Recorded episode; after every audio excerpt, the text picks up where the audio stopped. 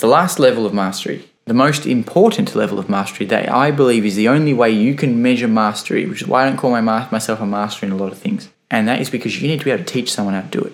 You need to be that person that they go to to be able to get better at what they do or to learn the tricks that you do. The only way for you to know that you are truly a master at something, that you truly know something inside out, back to front, upside down, in space, underwater, with your eyes shut, is to be able to pass that knowledge on to somebody else. It's to be able to see someone trying to do it and look at what they're doing and knowing what they're doing wrong and be able to give them advice on how to fix it or how to adjust it or how to do it better or whatever it is. That is mastery. And then having the willingness to actually teach someone because you can keep all your tricks to yourself and that serves no one but you. And that's not a master, that's a student. A student keeps their knowledge to themselves and a student hoards it and is scared to let it go to the rest of the world through insecurity and all that kind of thing. And that's a student, that's someone learning who doesn't isn't sure of themselves. But a master is someone who gives the information out, is someone who sends it on, someone who takes it to the next level and provides it, provides a platform for other people to learn.